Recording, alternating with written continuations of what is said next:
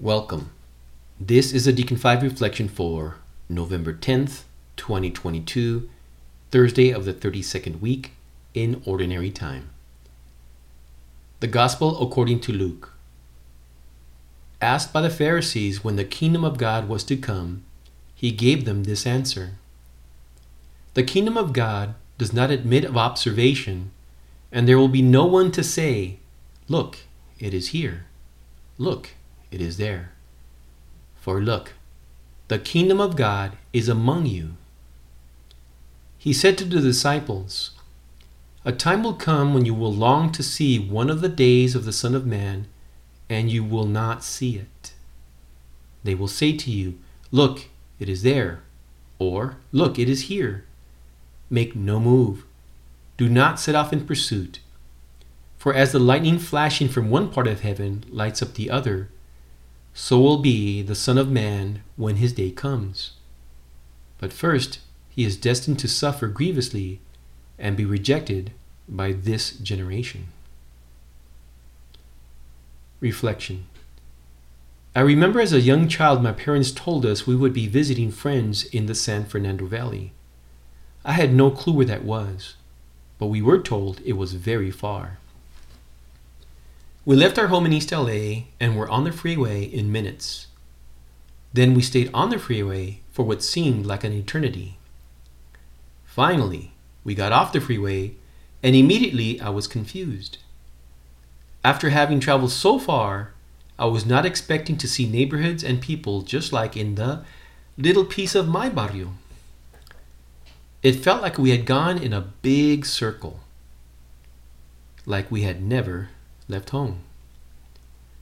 In today's gospel, we encounter a people who did not realize what was already before them. Their long journey of suffering, with the expectation of deliverance and the coming of the reign of the kingdom of God, made it difficult for them to see that the deliverer was in their midst. The Pharisees challenged Jesus to identify when the kingdom of God would be established. And Jesus seemed to increase their expectation that it was imminent. They were preparing for and expecting something in the future. However, Jesus says something profoundly significant that should affect the life of any Christian. The kingdom of God is among you. It is easier for us to see today what some believed, but many struggled with that Jesus was the Messiah, the Son of God, the Word made flesh.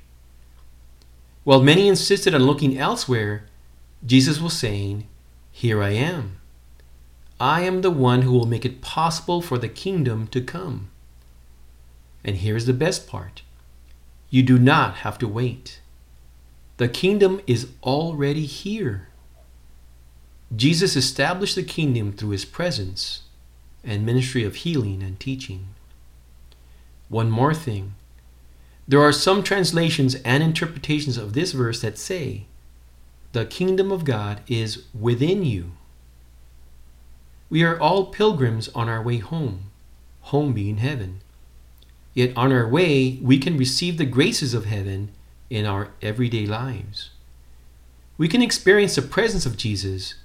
Therefore, the heaven within us responds with a recognition of our Redeemer. And with the grace that comes with any encounter with Christ, we can help others become more aware of the heaven within them.